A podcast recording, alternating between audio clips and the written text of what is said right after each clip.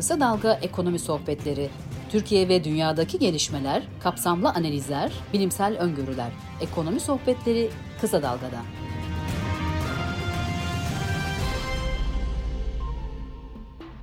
Ekonomi sohbetlerinden merhaba. Türkiye ekonomisindeki yalpalama devam ediyor. Ekonominin farklı alanlarında ciddi moral bozucu göstergeler gelmeye devam ediyor. Ne olacak Türkiye'nin hali? Dünyada şahin politikalar uygulanıyorken Türkiye'deki bu ürkekliğin bedeli ne olacak?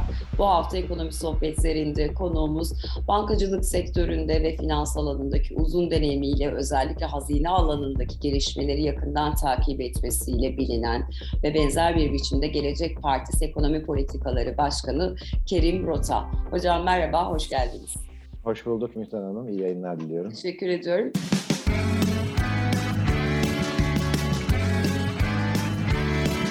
Kulağınız bizde olsun. Kısa Dalga Podcast. Hocam sizin yazılarınızda aslında pek gündeme gelmeyen bir konu var. Ona değiniyorsunuz. Hatta buradaki çarpıcı verilerin 2018'de yani e, Cumhurbaşkanlığı hükümet sisteminin başlamasıyla günümüze kadar olan süreç arasındaki e, yıkım mı diyelim, hani şok mu diyelim biraz onun altını çiziyorsunuz. E, kamu borç stokundaki artış bundan bahsediyorsunuz. Öncelikle nedir bu kamu borç stoku? Sonra da onun kendisini bir konuşalım. Ne oluyor o cephede? Çok teşekkürler Mütan Hanım. Aslında kamu borç stoğu e, devletin merkezi yönetim diye adlandırılıyor. Yani merkezi hükümetin e, yaptığı işte borçlanmaların sonucunda oluşan bir stok. E, bunun iki bileşeni var. E, ilk bileşeni iç borç, ikinci bileşeni dış borç. Bir de bunun dışında nakit dışı borç denilen bir kavram var. Bu da son dönemlerde e, yükselmeye başladı ama tabii ki iç ve dış borç rakamları yanında hala ufak. Şimdi iç borç tabii ki e, iç piyasadaki yatırımcılardan alınan borç. Fakat bu iç borç da 2018 sonrası tabiri caizse zehirlenmeye başladı. Niye? Zehirlenmek ne derken şunu kastediyorum. E, Türkiye'de yurt içi yatırımcılardan döviz borçlanma işi 2012 yılında terk edilmişti muhtemelen. Evet. Yani daha önceki 1990'lı yıllarda vardı bu.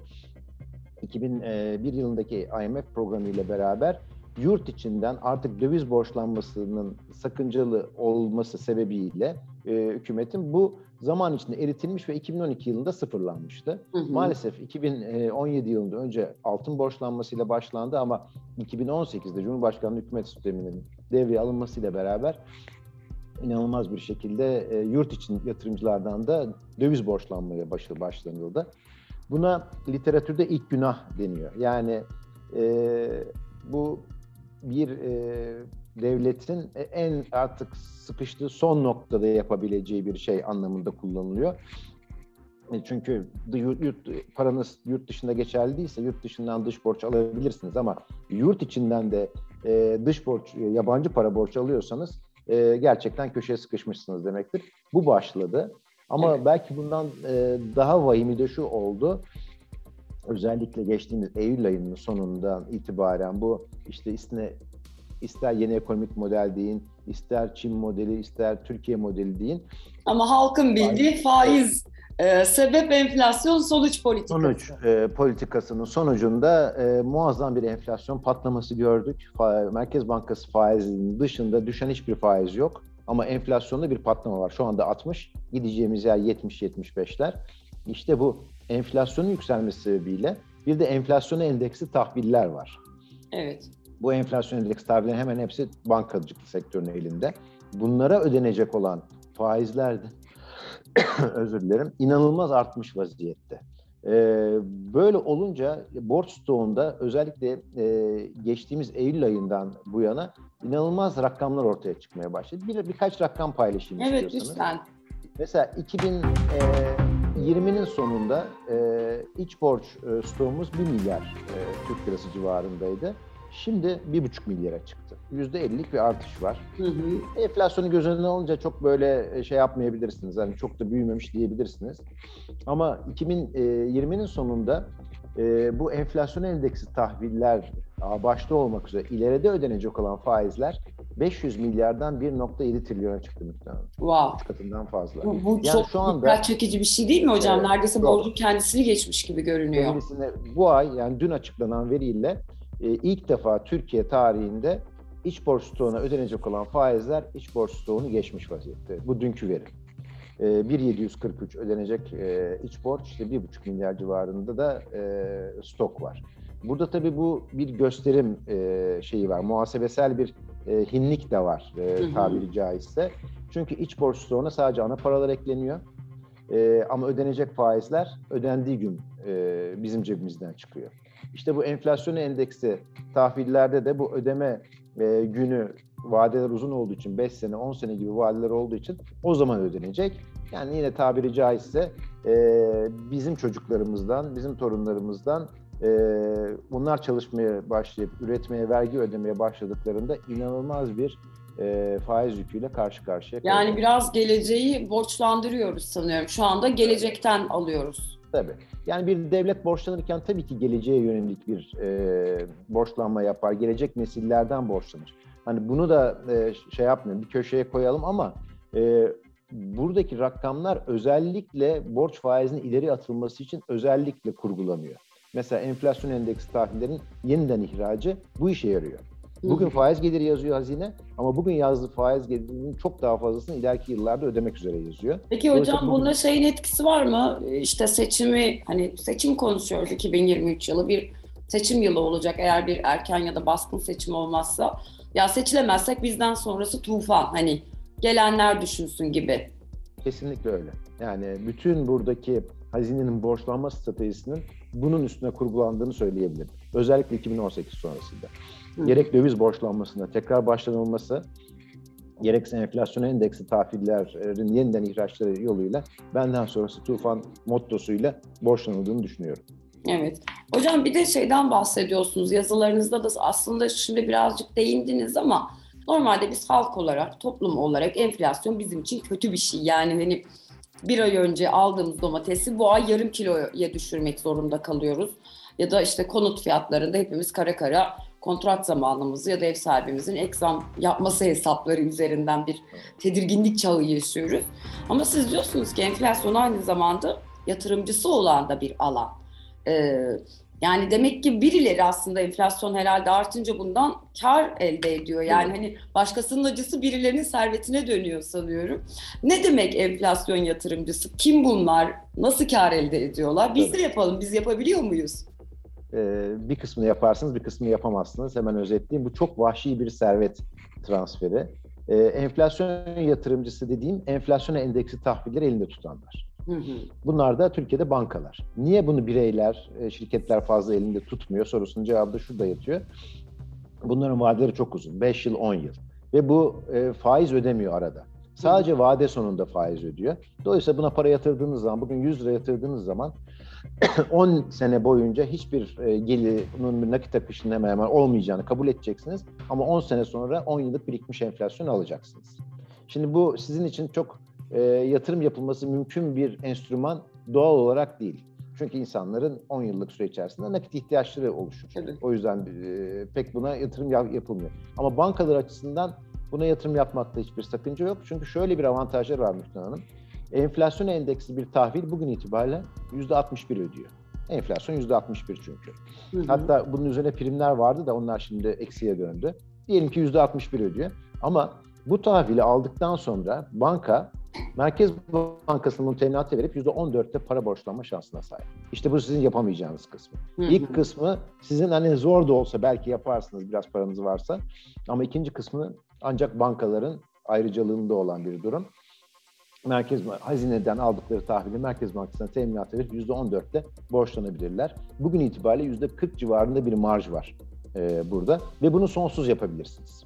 Herhalde yani hocam bu nedenle de bankaların karları bir iki program öncesinde Şenol hocamızla da konuşmuştuk. Şenol Babuşçu hocamızla konuşmuştuk. E, o zaman Şubat verileri vardı elimizde. Üç kattan fazla artmıştı. Tabii ki. Daha da artmaya devam ediyor. Çünkü etkili. enflasyon yükselmeye devam ediyor. Daha da artmaya devam edecek. Bankalar çok iştahla bu enflasyon endeksi tahvilleri alıyorlar. Daha geçtiğimiz e, bu hafta içerisinde e, iki gün önce 20 milyarın üzerinde tek kalemde bu enflasyon endeksi tahviller satıldı e, bankalara.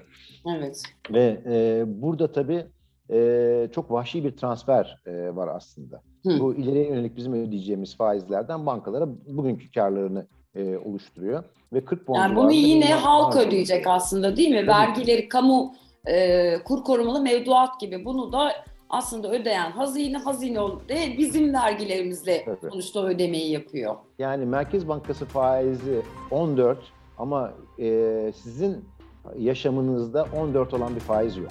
Evet yok. Hazine tahvil faizleri 25-26'larda, kredi faizleri %28'lerde, e, enflasyon endeksi tahvillerin faizleri %60'larda e, ama %14'dan faydalanan, bunu kullanabilen tek kesim bankalar bankalarda bu marjlarını bu şekilde İnsanın banka olası geliyor hocam nasıl banka evet. olabiliriz diye sorması 14'e en aynen öyle. 14'e en yakın faiz piyasada konut kredisi faizi. Orada da önemli bir sübvansiyon var. Buna da tabii ulaşabilenler konut kredisini almaya kredi skoru yetebilenler veya geliri yetebilenlere sunulan o zaten bir hayal gibi görünüyor. İsterseniz evet. hocam oradan devam edelim. Madem tamam. konut dedik, veriler gelmeye devam ediyor. E, başında da söyledim programın. Hepimiz ev sahiplerimizden eğer kiracıysak gelecek acı telefonu bekliyoruz. Mahkeme avukatlara danışıyoruz haklarımız neler diye. Çünkü onlar da yakından takip ediyorlar Türkiye'deki ekonomik gelişmeyi, kira fiyatlarını. Ee, Türkiye genelindeki artışın %96 e, olduğu söyleniyor ama bu İstanbul gibi, Ankara gibi illere geldiğinde aslında %100'lerin çok üzerinde, %50'lere varan e, oranlar ki bahsettiğimiz şimdi şöyle Ankara'da yaşıyorsanız e, nüfusun yoğunlaştığı örneğin Ankara'da bu Çankaya'dır. İstanbul'da belirli illerdir. O metropol dediğimiz alanlara yoğunlaşma var. Buralarda yüzde 300'lerde görülüyor. E, dolayısıyla hani konut kredileri göreli olarak düşük ama sanıyorum kimsenin de buna bütçesi yok. Ne yapacağız? Nedir bu konuttaki durum? E, Mustafa Hanım aslında bu e, konut konuttaki durum çok büyük bir enflasyon sorununun çıktısı enflasyon ve kötü para politikasının çıktısı. Bir kere bu enflasyon yüzünden Türkiye'de hem çalışma barışı hem de e, sözleşme barışı bence bozuldu. Yani bu ev sahipleriyle kiracılar arasında oluşuyor, işverenlerle e, işçiler arasında oluşuyor. Bu kadar yüksek bir enflasyon ortada olduğu zaman kimse de huzur kalmıyor. Yani ev sahiplerini de haksız bulamıyorsunuz, kiracıları kesinlikle haksız bulamıyorsunuz. E, orta noktada buluşmak bile imkansız hale geliyor. Yüzde 15 enflasyonunuz olsa 10 ile 15 arasında bir yerde buluşmak e, doğal ama %60 enflasyon olan bir yerde 20 ile 60 arasında kimsenin ortada buluşacağı bir yer kalmıyor maalesef bu marjlar içerisinde. E, bu e, konuttaki e, meselede kötü para politikasının bir sonucu çünkü e, Türkiye'de daha önce çok enflasyon dönemler yaşadık ama enflasyon varken bir miktarda reel faiz vardı. Dolayısıyla şunu çok duyuyorsunuzdur. Ya biz enflasyonlu dönemleri çok yaşadık ama böyle bir şey hiç görmedik. Hı hı. Bunu duymanızın sebebi de şu. Çünkü bu kadar yüksek enflasyon varken Türkiye'de 90'lı 2000'li yıllarda hiçbir zaman varlık fiyatları bu hızla yukarı çıkmamıştı. Çünkü bunu dengeleyecek bir reel faiz vardı. Merkez Bankası politikaları ve e, reel faiz uygulaması aslında bu tür e, anomalileri dengeliyor. Ama şu anda enflasyonun 60 olduğu yerde, konut kredilerinin 15-16 olduğu yerde, mevduatın 15-16 olduğu yerde hiç kimse artık mevduatın Türk lirasını tutmak istemiyor. Başka bir alternatif dövizdi. Artık orada da kur korumalı mevduatta biraz denge oluştuktan sonra şu anda gayrimenkul dışında tasarrufu değerlendirebilecek hiçbir alan kalmadığı düşüncesiyle muazzam bir konut iştahı oluşuyor. Bu da hem kiraları hem konut fiyatlarının da bir anomaliye yol açıyor. E, balon demek istemiyorum çünkü bu ileride belli olur. Bu anomaliye yol açınca da çok büyük bir dengesizlik e, ortaya çıkıyor. E, kötü para politikası e, çok kötü ve vahşi bir servet transferine yol açıyor.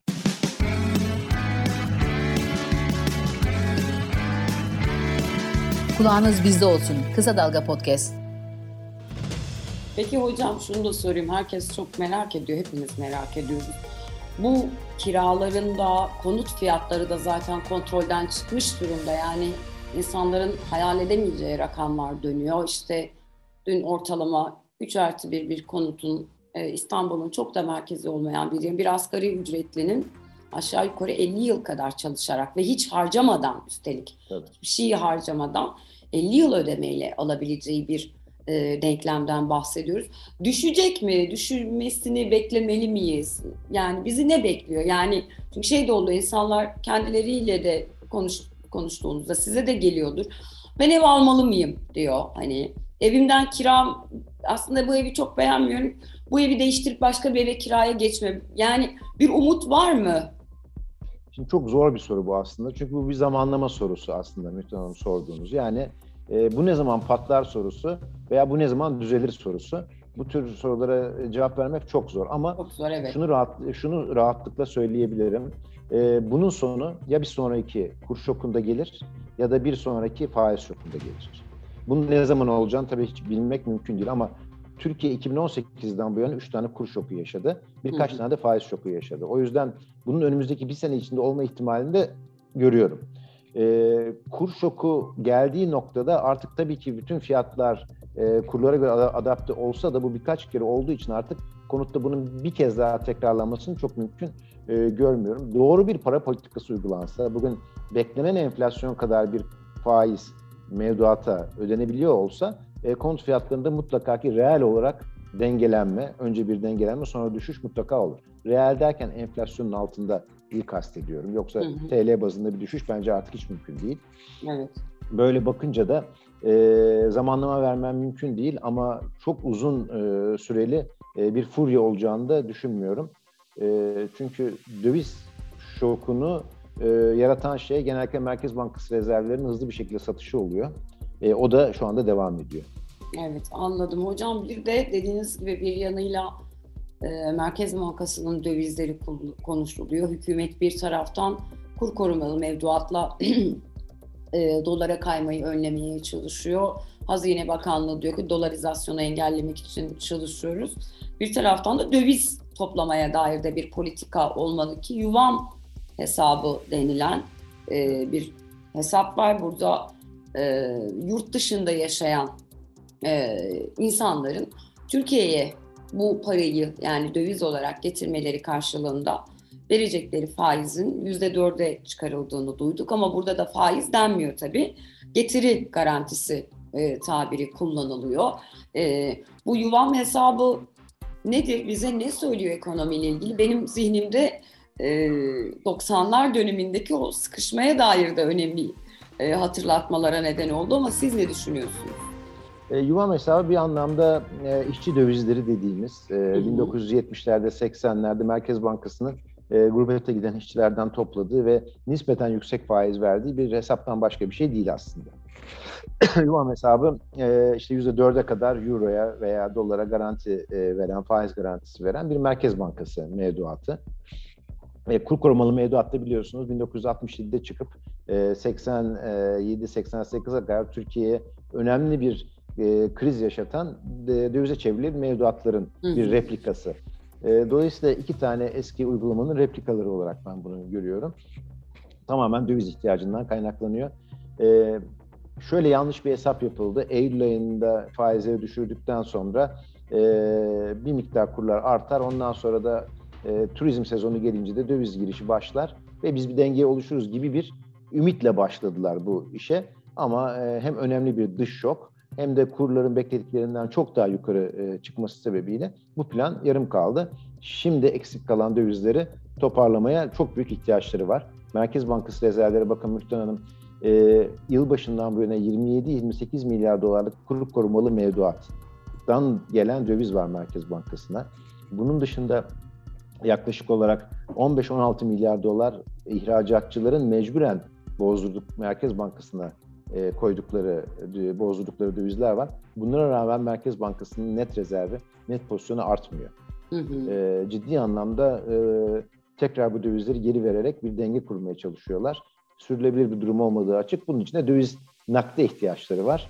Yuvam hesabı e, bunun bir e, yöntemi ama buradan önemli bir giriş beklememek lazım. Evet yani ben de onu zaten sormak istiyordum siz yanıtladınız. Yani ekonominin bu kadar yalpaladığı, her gün yeni bir sorunun patladığı yerde gurbetteki işçiler gerçekten gideyim de paramı hani Türkiye'de değerlendireyim. Daha genelde konut alıyor onlar da. Yani tabii, onları tabii. açısından daha karlı bir yatırım aracı sanıyorum konut. Ee, konut almayı tercih ediyorlar. Niye getirip bankaya koysunlar ki? Almanya'da ya da Belçika'da banka mı yok? Faiz bandı da çok yüksek değil benim gördüğüm kadarıyla. E, dolayısıyla yani konu konuttaki Türkiye'deki getiriler çok daha bunun üstüne e, çıkabiliyor e, ve e, mülkiyet e, e, hissiyatı konutta çok daha yüksek e, bankadaki bir varlığa göre. Evet anladım. Hocam bir de şunu sormak istiyorum. Siz aynı zamanda ekonomi alanındaki deneyiminizin, deneyiminizin yanında e, bir siyasetçisiniz. Siyasetçi Doğru olma yolunda e, bir partinin kuruluş sürecinde yer aldınız, Gelecek Partisi'nin. Bu dönemlerde ise özellikle Türkiye'deki bu ekonomik sıkışmayla beraber işte altıda ittifak masa toplanıyor falan ama toplumda şöyle bir e, yankı da var, şöyle bir soru da var. Muhalefetin bir ekonomi politikası ya da ekonomi yol haritası yok. Sizin var mı muhalefet olarak, muhalefet partilerinden biri olarak varsa niye yeteri kadar duymuyoruz? Ne diyorsunuz? E, teşekkürler Hanım.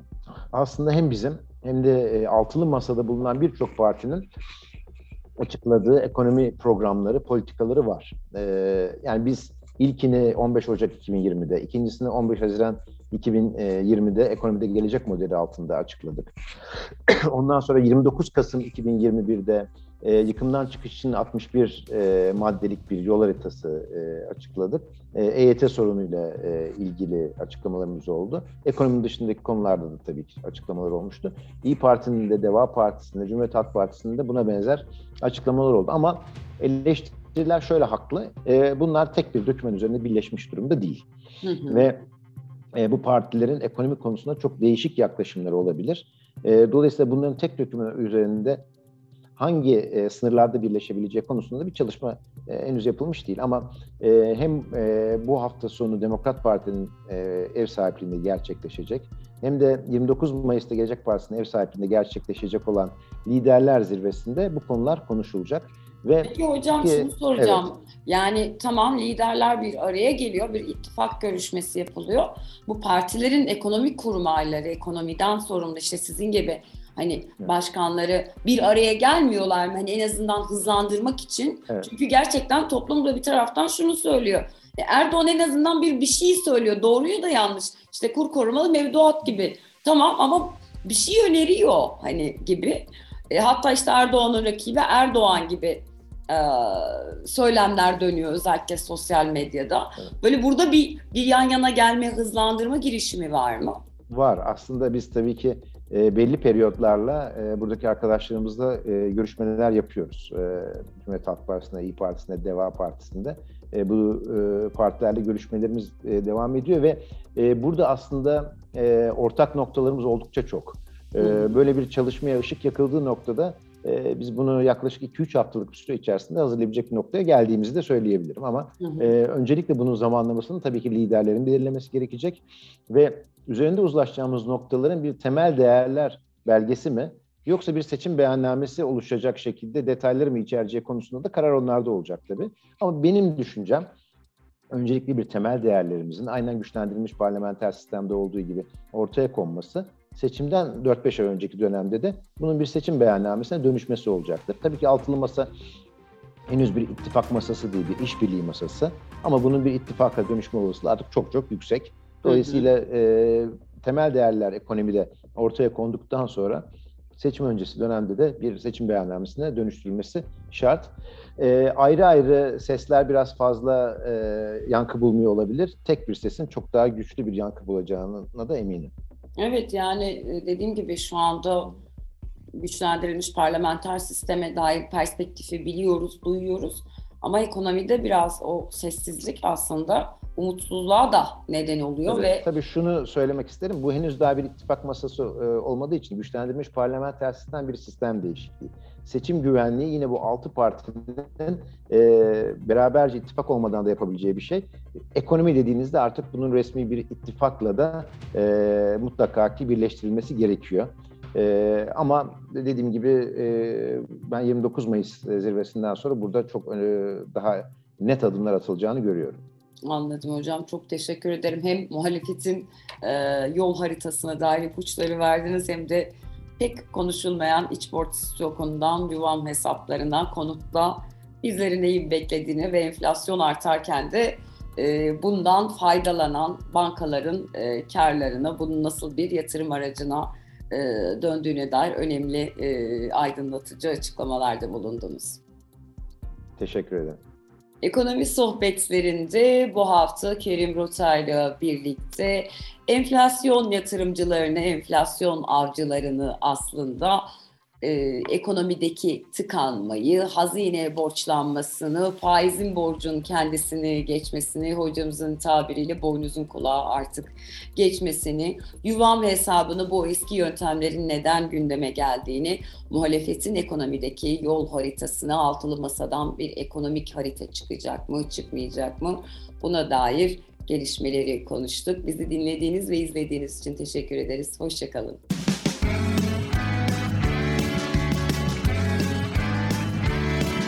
Kulağınız bizde olsun. Kısa Dalga Podcast.